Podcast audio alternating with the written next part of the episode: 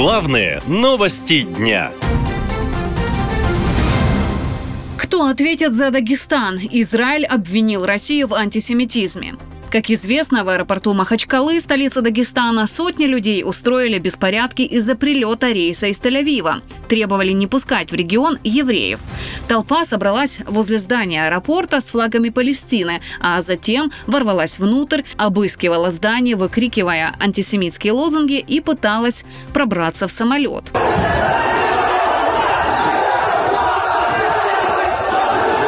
На борт, быстро все на борт! На борт, быстро все на борт! Во время беспорядков протестующие грабили магазины, оргтехнику и оборудование аэропорта сломали или украли. При этом в начале штурма силовики не препятствовали действиям толпы, говорит политолог Владимир Беляев. И опять увидели бессилие силовиков, только потом они подтянулись. И почему? когда начался международный скандал. Во-первых, в самой России в шоке оказались даже пропагандисты. Вот то, что произошло, оно показывает, что Россия является нацистской державой. То, что произошло, это следствие, на самом деле, российской пропаганды. Э, потому что они э, агрессию сеяли. А глава Дагестана объяснил беспорядки деятельностью неизвестных телеграм-каналов, а также иностранных спецслужб.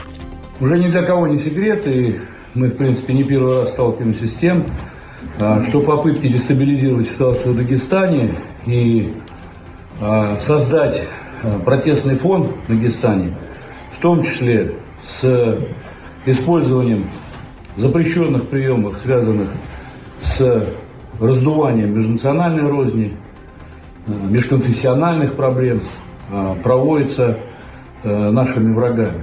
На ситуацию отреагировал президент России. Владимир Путин увидел в погромах в Махачкале, цитирую, «паука, который пытается опутать всю планету».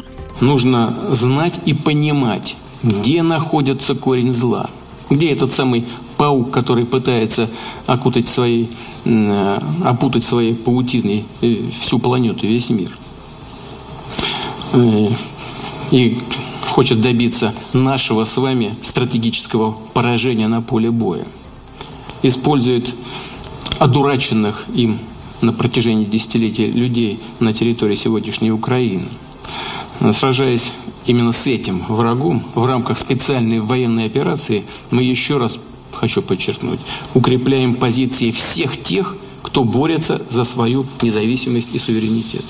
В свою очередь в Еврокомиссии заявили, что решительно осуждают любой антисемитизм. В НАТО отметили, что беспорядки в аэропорту в Махачкале – одно из проявлений радикализации российского общества, заявил директор Центра стратегических коммуникаций НАТО Янис Сарц. Российские СМИ разжигают ненависть к украинцам, к Западу, а теперь и к Израилю. Напряженность в России растет, а Дагестан – одно из мест, откуда родом многие из погибших в Украине. Президент Израиля Ицхак Герцог назвал беспорядки в Дагестане контролируемым антисемитизмом. После массовых беспорядков в аэропорту задержали 60 человек. Также пострадали 9 российских полицейских. Двое из них до сих пор в больнице. Аэропорт Махачкалы уже возобновил работу после погрома, но рейсы из Тель-Авива туда временно летать не будут. А эксперты предупреждают, что провокации и насилие, а также отсутствие диалога с местными элитами могут только усугубить ситуацию и породить новые конфликты. Особенно опасно это на этнических перифериях России, считают политологи. Кремль пытается контролировать ситуацию в республиках Северного Кавказа, но полная картина событий не ясна. Есть риск эскалации насилия ситуация неизбежно будет ухудшаться. Наша лента. Веселим, сообщаем, удивляем.